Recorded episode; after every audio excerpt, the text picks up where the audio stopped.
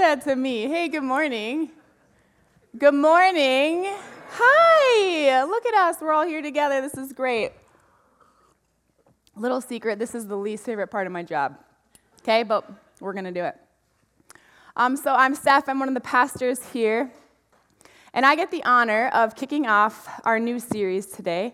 And I would love to do that by starting with a story. So when I was a kid, every now and then I would get to stay home sick from school. And I had to have an incredibly high fever or be physically crumbling near death in order to stay home from school. You laugh, yes, you probably know what that feels like. Um, but when that happened, there was this show that I loved to watch. And the show was a cartoon called Little Bear. There are my friends. So there's Little Bear, really creative names duck, owl, cat, and hen. Really good. But every episode of Little Bear was set on the perfect summer day. And sometimes I would close my eyes and I would, I would just listen to the sounds of the birds chirping or the bees humming. And they always used really great classical music. It's probably why I love classical music to this day. And so the little bear, on these perfect summer days, would take his friends and they would go off on these amazing adventures together. And they'd go swimming, they'd go fishing, they would build forts, they would do all the most amazing things that you could do in the summertime, building all of these incredible memories together. And for those 15 minutes, I would escape the reality of the world that I was living in, where my body hurt, my body was aching, my stomach hurt from rounds of vomiting, all mixed with not knowing how much homework I had waiting for me because I was taking some time off. See, as humans living on the earth, we are constantly face to face with the reality of the world that we live in. And I'm sure if we did a check in this morning, we would find that most of us, people online, people in this room, we're walking through some difficult things, and myself is even included.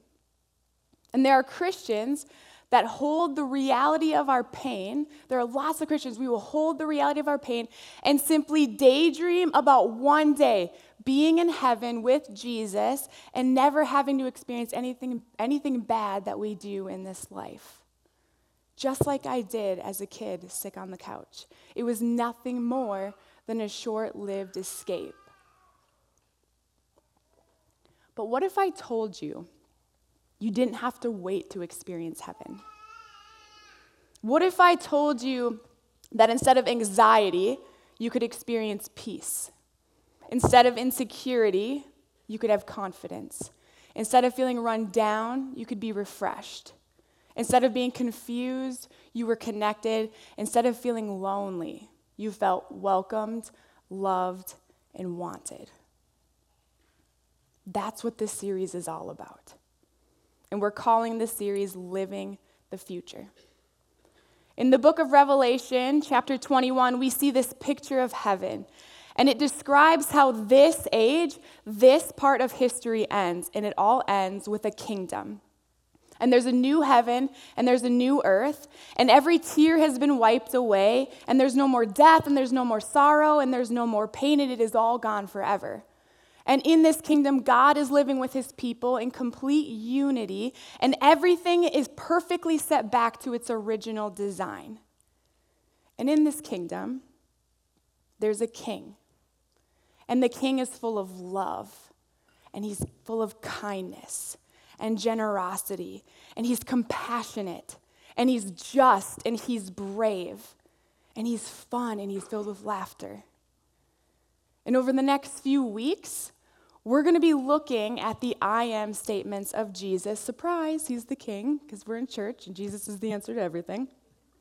We're going to use the I am statements to unpack more of who this king is from the Bible in the book of John.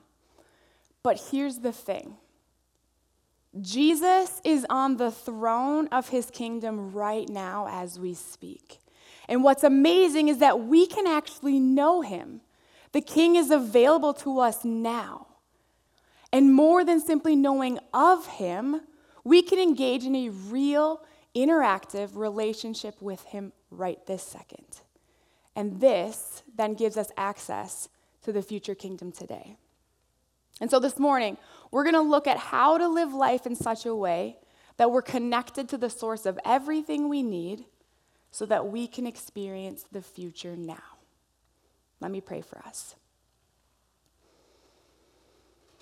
Holy Spirit, we, we ask that you would bring our attention to your presence in the room right now. You are with every single one of us, and some of us just aren't fully aware of it. And so, would you help us to notice that? And I ask Jesus that you would meet us in our pain today, that you would meet us in our discomfort, that you would meet me in my own anxiety, because we need you, Jesus. We desperately need you. That's why we're here. So come, would you meet us and would you give us a taste of heaven today? Amen. All right, so if you're anything like me, anytime I'm learning how to play a new game, before I get the details of the game and the rules of the game, I want to know why to play. Tell me how to win, because I want to win. I am, I'm not that competitive, just don't ask the students what does winning look like? And then tell me the rules of the game. So, in, so today, sorry, I got a little hair happening. So today, what I've done is I've broken the message up into two parts. We're going to talk about why you'd want to live the Christian life, and then we're going to talk about how to live the Christian life. But it's key to remember that we're not playing a game against God. He's our partner in this. And He's going to be the one making most of the moves. So God's win is our win. We win together. Okay, so we're going to read in John 15, 1 through 17. If you want to grab a Bible, feel free.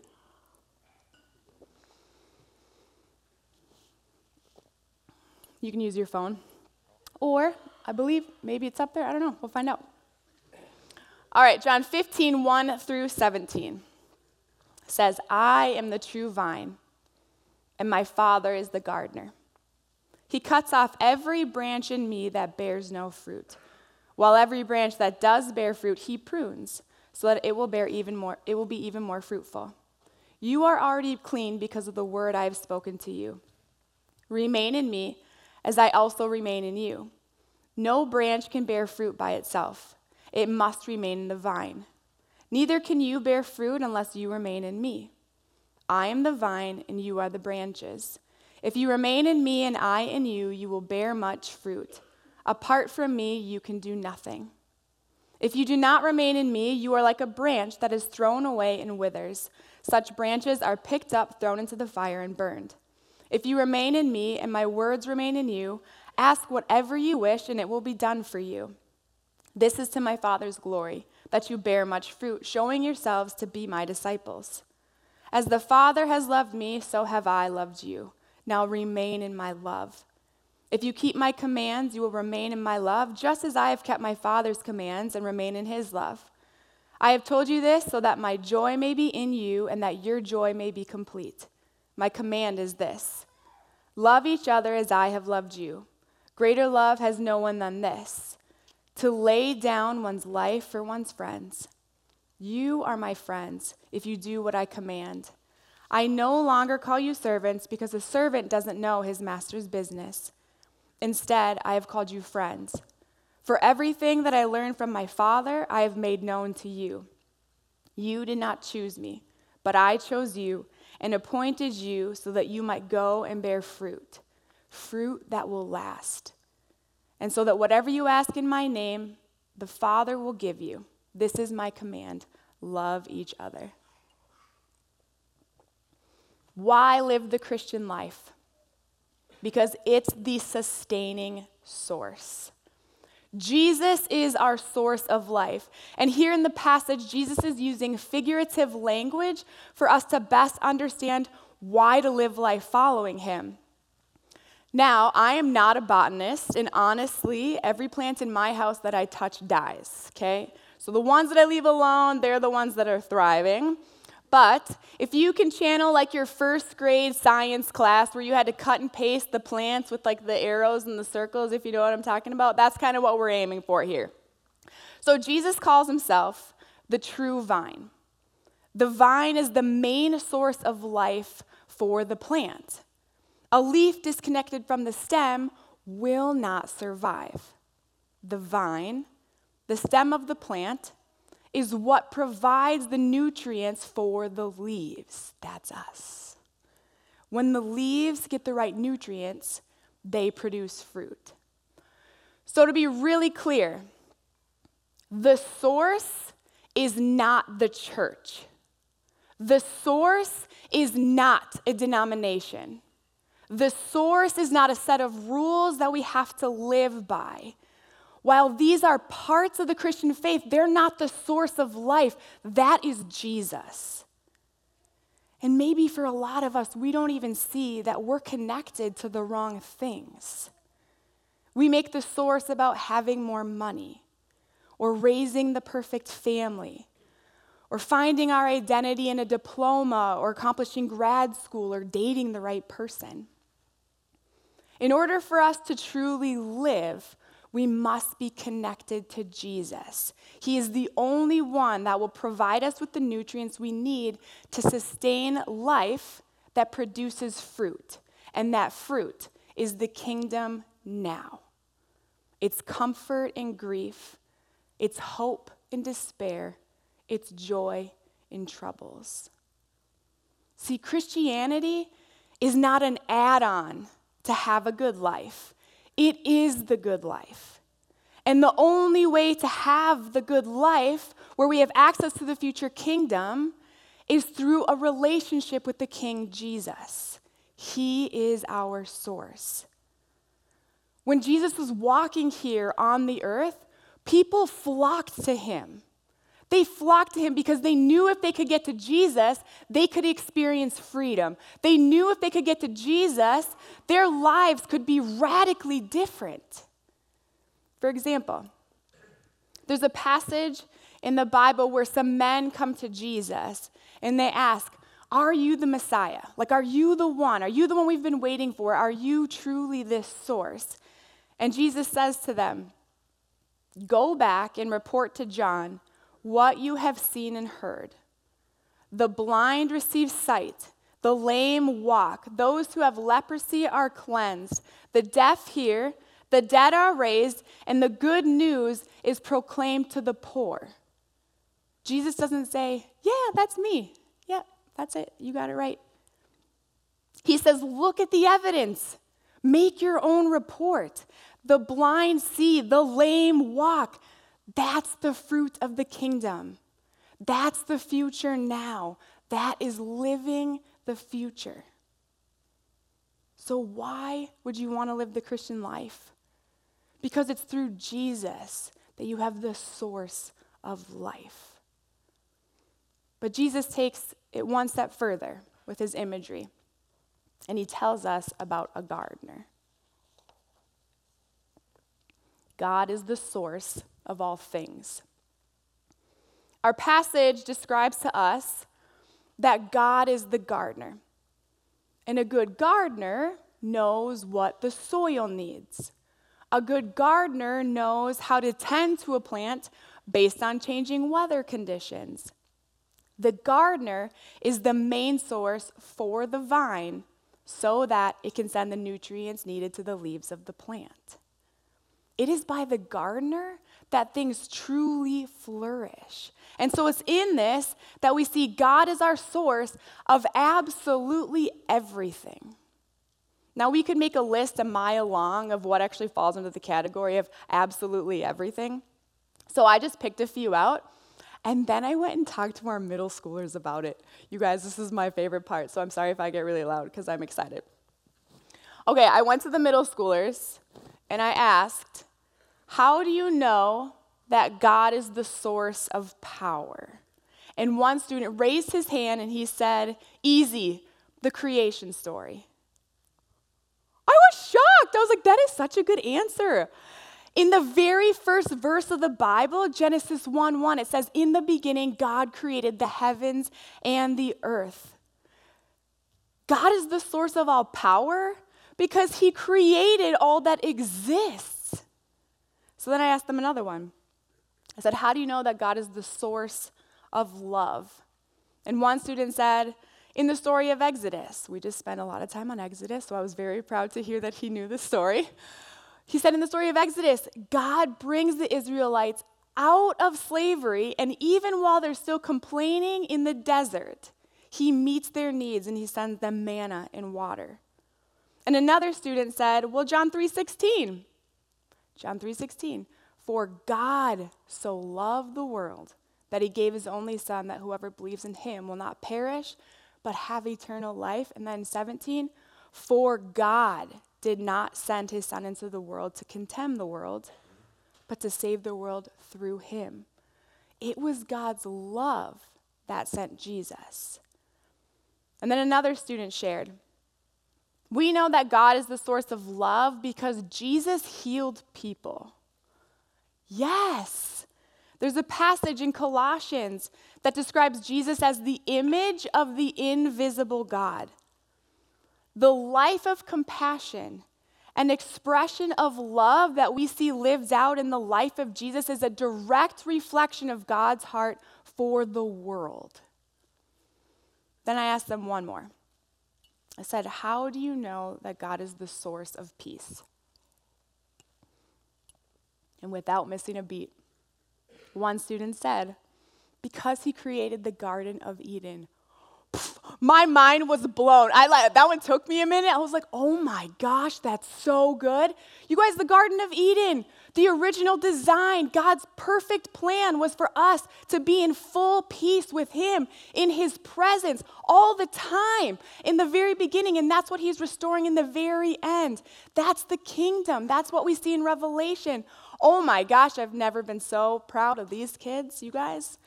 Our middle schoolers are amazing. And credit where it's due, that's Clint. So if you see Clint, tell Clint he's doing a great job. When we choose to live our lives following Jesus, we sign ourselves up to have access to the source of everything that we need to be successful. Now, what this kind of reminds me of is when I did my college orient- orientation. And so, part of the orientation is they walk you around campus and they show you all the things from here are the computer labs, and here's the library, and here are study rooms. Here's the professor's offices, and here are the professor's office hours. Here's the counseling center because you just registered for college. Here's the cafeteria. And then on the tour, they said, as a student here, we want you to have access to everything that you need to be successful and empowered to do what you've come to do. Why would you want to live the Christian life? Because you have access to everything you need to live the future right now, to experience the fruit of the kingdom, God showing up in our lives today. When you find yourself in a difficult situation with a friend and you don't know how to respond, God's power can meet us. Give us courage to be present, give us courage to have a difficult conversation, or to help us pray for somebody in the moment. Or when we feel powerless. Maybe you feel powerless in your job. Or if I'm really honest, maybe you feel powerless in some of our current church circumstances. When we don't feel like we have the power to do the things we want to do, we can rely on God as our source to be working in ways that we can't. It's in God's source of love that we find the confidence to move past our own sin and extend forgiveness. It's His love that allows us to truly trust in God's goodness and faithfulness and peace. Where in your life today do you desperately need God's peace? Is it at home with your kids? Is it in your finances? In your marriage. God's peace allows us to show up less anxious so that we can make healthy, wise decisions leading us towards change in all of these different areas of our lives. That's why we want to live the Christian life. So now that we have a picture of why, let's talk about how. How do we live the Christian life? We abide. I want to talk about four tools that we use to live out our Christian faith. But first, we really need to define this word abide. So I went to a private Christian school in high school, well, always, but and I had to memorize this whole passage, and I remember reciting it and just like feeling like I was spewing out a bunch of words, and I just was like, abide, abide, abide, abide, abide, abide, abide. I'm like, what does this even mean? So we need to define this word. It's a little bit, feels a little churchy maybe, or it feels a little mystical. What does abide actually mean? It means to depend on, remain in, stay connected to, and live into the reality of who Jesus is. It is the necessary prerequisite of fruitfulness. It's a mutual indwelling between us and Jesus, Jesus and us, and you cannot have one without the other. Remember, the leaf disconnected from the stem. If the leaf is not physically attached, it has no connection to the source of its needs. That's the kind of connection that we have to have with Jesus. So in 1 John 3:24 it says, "The one who keeps God's commands lives in him and he in them, because he can't have one without the other." And this is how we know that he lives in us. We know it by the spirit he gave us. When we're living in him, we receive his spirit which lives in us. Abiding the mutual indwelling, connected to one another. So, now you have that information. Let's talk about our four tools. First tool how do we live our Christian life? Comes from verse 7. It says, If my words remain or abide in you, then you will bear fruit. When Jesus says, My words, he means that we have to let the Word of God become a part of our psyche, to look at ourselves through it and to look at the world through it. It becomes the lens in which we view everything. So take a look at the world right now. We've got Chinese balloons floating through, well, they were floating through the air. Who knows what kind of disaster that's going to cause? We've got possible wars breaking out. Sometimes it feels like there's not enough food, but if you can even afford the food, that's another situation.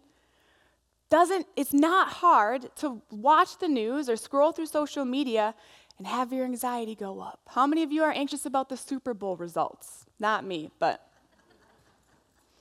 I just want to know what we're going to be eating. Nachos probably. But it's not hard for us to just look at some of the things happening in our world and become incredibly anxious. And if you're abiding in Christ, in the Word of God, you immediately know how to respond to your anxiety. Scripture tells us in Philippians 4 do not be anxious about anything, but in every situation, by prayer and petition, with thanksgiving, present your request to God. Matthew 6 says, Look at the birds of the air. They do not sow or reap or store away in barns, and yet your heavenly Father feeds them. Are you not much more valuable than they? This is what it means to let the word of Christ rule in your hearts richly. But please note, anxiety is a real medical diagnosis. And so, what I'm not saying is that you just need to quote more scripture, just try a little bit harder. That's not what I'm saying. The Bible is just the first place that we start. We are lucky to live in a day and age where we have medical professionals, and so if you need them, please seek them. But we need to let the Bible address us and preach to us and argue with us and become a part of who we are. When I was younger, and I find myself in difficult situations, I like think of um, so like a difficult situation, be like conflict with a friend, or like maybe going to a job interview, something like that, where I just felt really uneasy about how to show up. What I would do is I would actually think of a friend of mine. I'd be like, who do I know that would respond really well to this situation? And then I'd pick someone out, and then I'd try to do what I thought they would do in the situation that I found myself in. And then as I grew in my faith, I began switching out the person with a verse. And it has helped me over and over and over again, keeping me centered on Jesus. So that's our first tool. We have to abide in the words. And then our second tool, it comes from verse 9. It says, If my love abides in you, then you will bear fruit. Here's the thing about God's love you are no more loved today than you have ever been since the beginning. If you have your own children, it's easy for you to understand this a little bit more that the love that you have for them, it never decreases. Yes, they drive us crazy. I was home with my daughter all week trying to write a sermon and plan a youth conference. It was a lot. They drive us crazy. But our love for them never wavers. And when they act out, it's our love for them and our hope for their future that actually causes us to respond. The love that we have for our children is what allows them to show up confident in the world. We have to grow in our understanding of God's love for us in order to abide in His love. So, what does it mean to be a Christian? It means to live out your faith in Jesus, to recognize His death was the ultimate price for you because He loves you.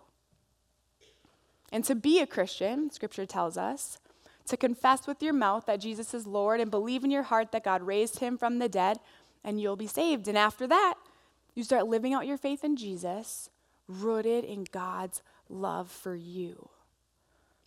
So then, how do Christians handle criticism?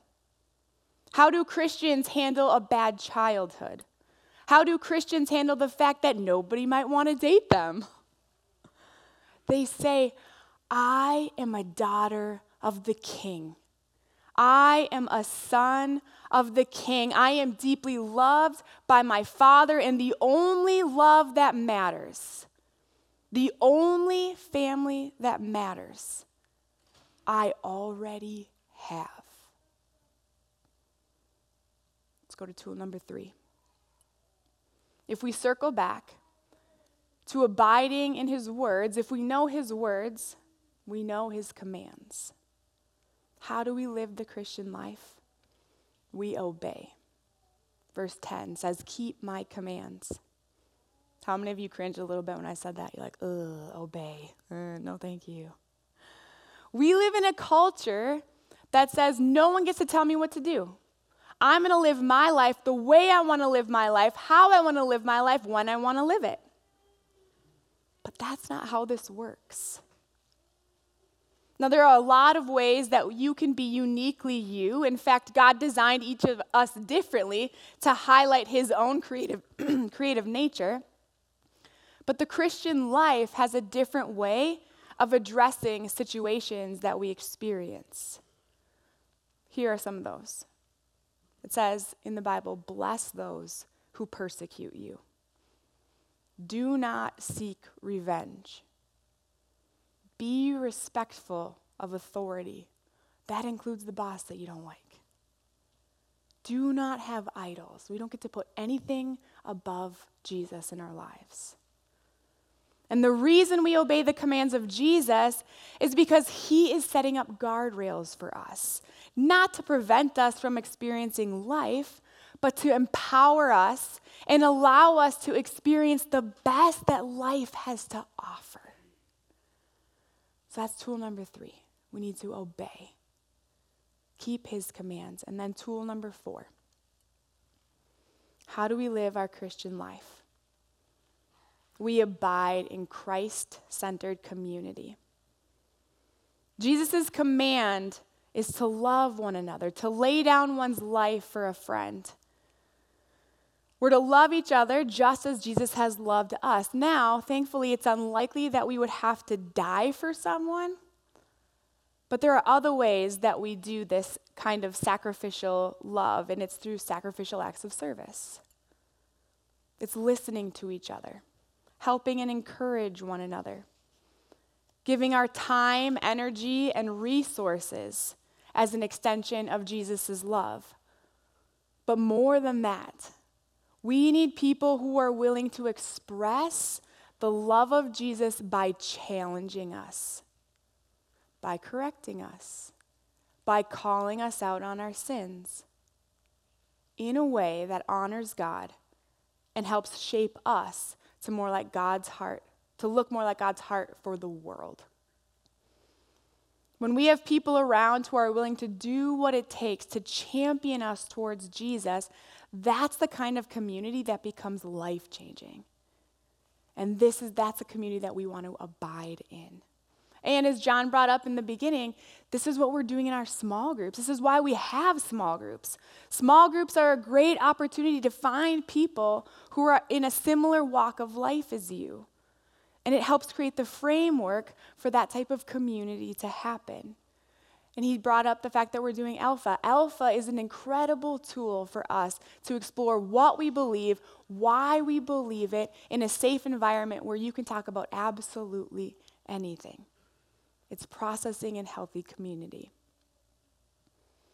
I'd say for me, in the last little bit here, I have been so incredibly blessed by the community that I find myself in. I had joined a small group last spring. It's been about a year since our small group met.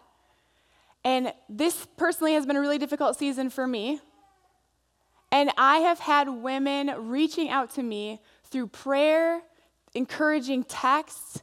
I've had women ask, Can I bring you a meal? Can I watch your kids? On Saturday, I had two friends show up at my house they knew I had been home with my daughter all week who was sick, and they said, We just want to take your kids so you can have some time to yourself because we know there's a lot on your plate. That is incredible community. And that community has come through my small group. You guys, this life with Jesus, it is something that is incredible. We are blessed to get to be connected to the source of everything that we possibly need. And as we stay connected to Jesus, we abide in him. We abide in his words. We abide in his love.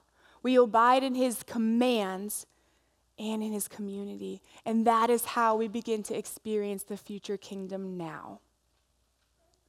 The fruit of the kingdom is available today, right now, in this very moment. And so that's what we're going to do next as we step into ministry time.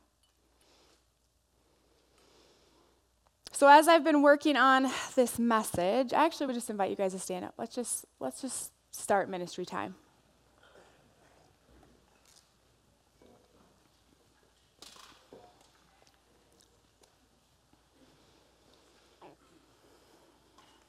As I've been working on this message and just praying over what God wants for us this morning, I really feel like God just wants us to become aware of his presence in the current moment. And so I'm going to begin to pray for us and just give us a little bit of time to focus on where God is at in our own lives. And then there's a few things that I feel like he wants to bring up this morning. So, Jesus, would you help us to become present to you right now in this moment.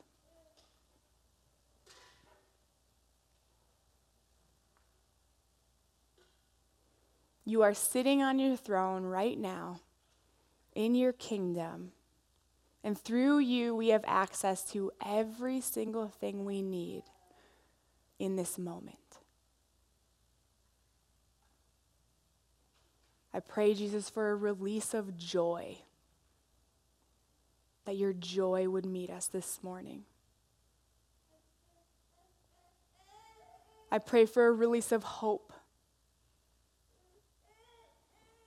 Hope for our futures, hope for our church community. I pray for healing, Jesus.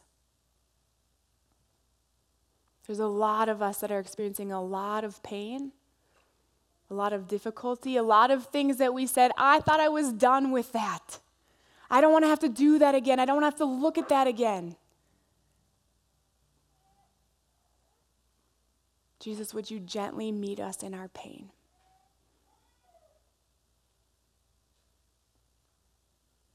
And then I think, really realistically, I think there's a lot of us that feel really alone. Like, I don't, I don't know if I even matter anymore. Like, what am I even doing with my life? Does it even make a difference? Holy Spirit, would you speak truth over anyone feeling that right now in this moment? That you have called them, you have chosen them, You have a plan and a purpose for their life.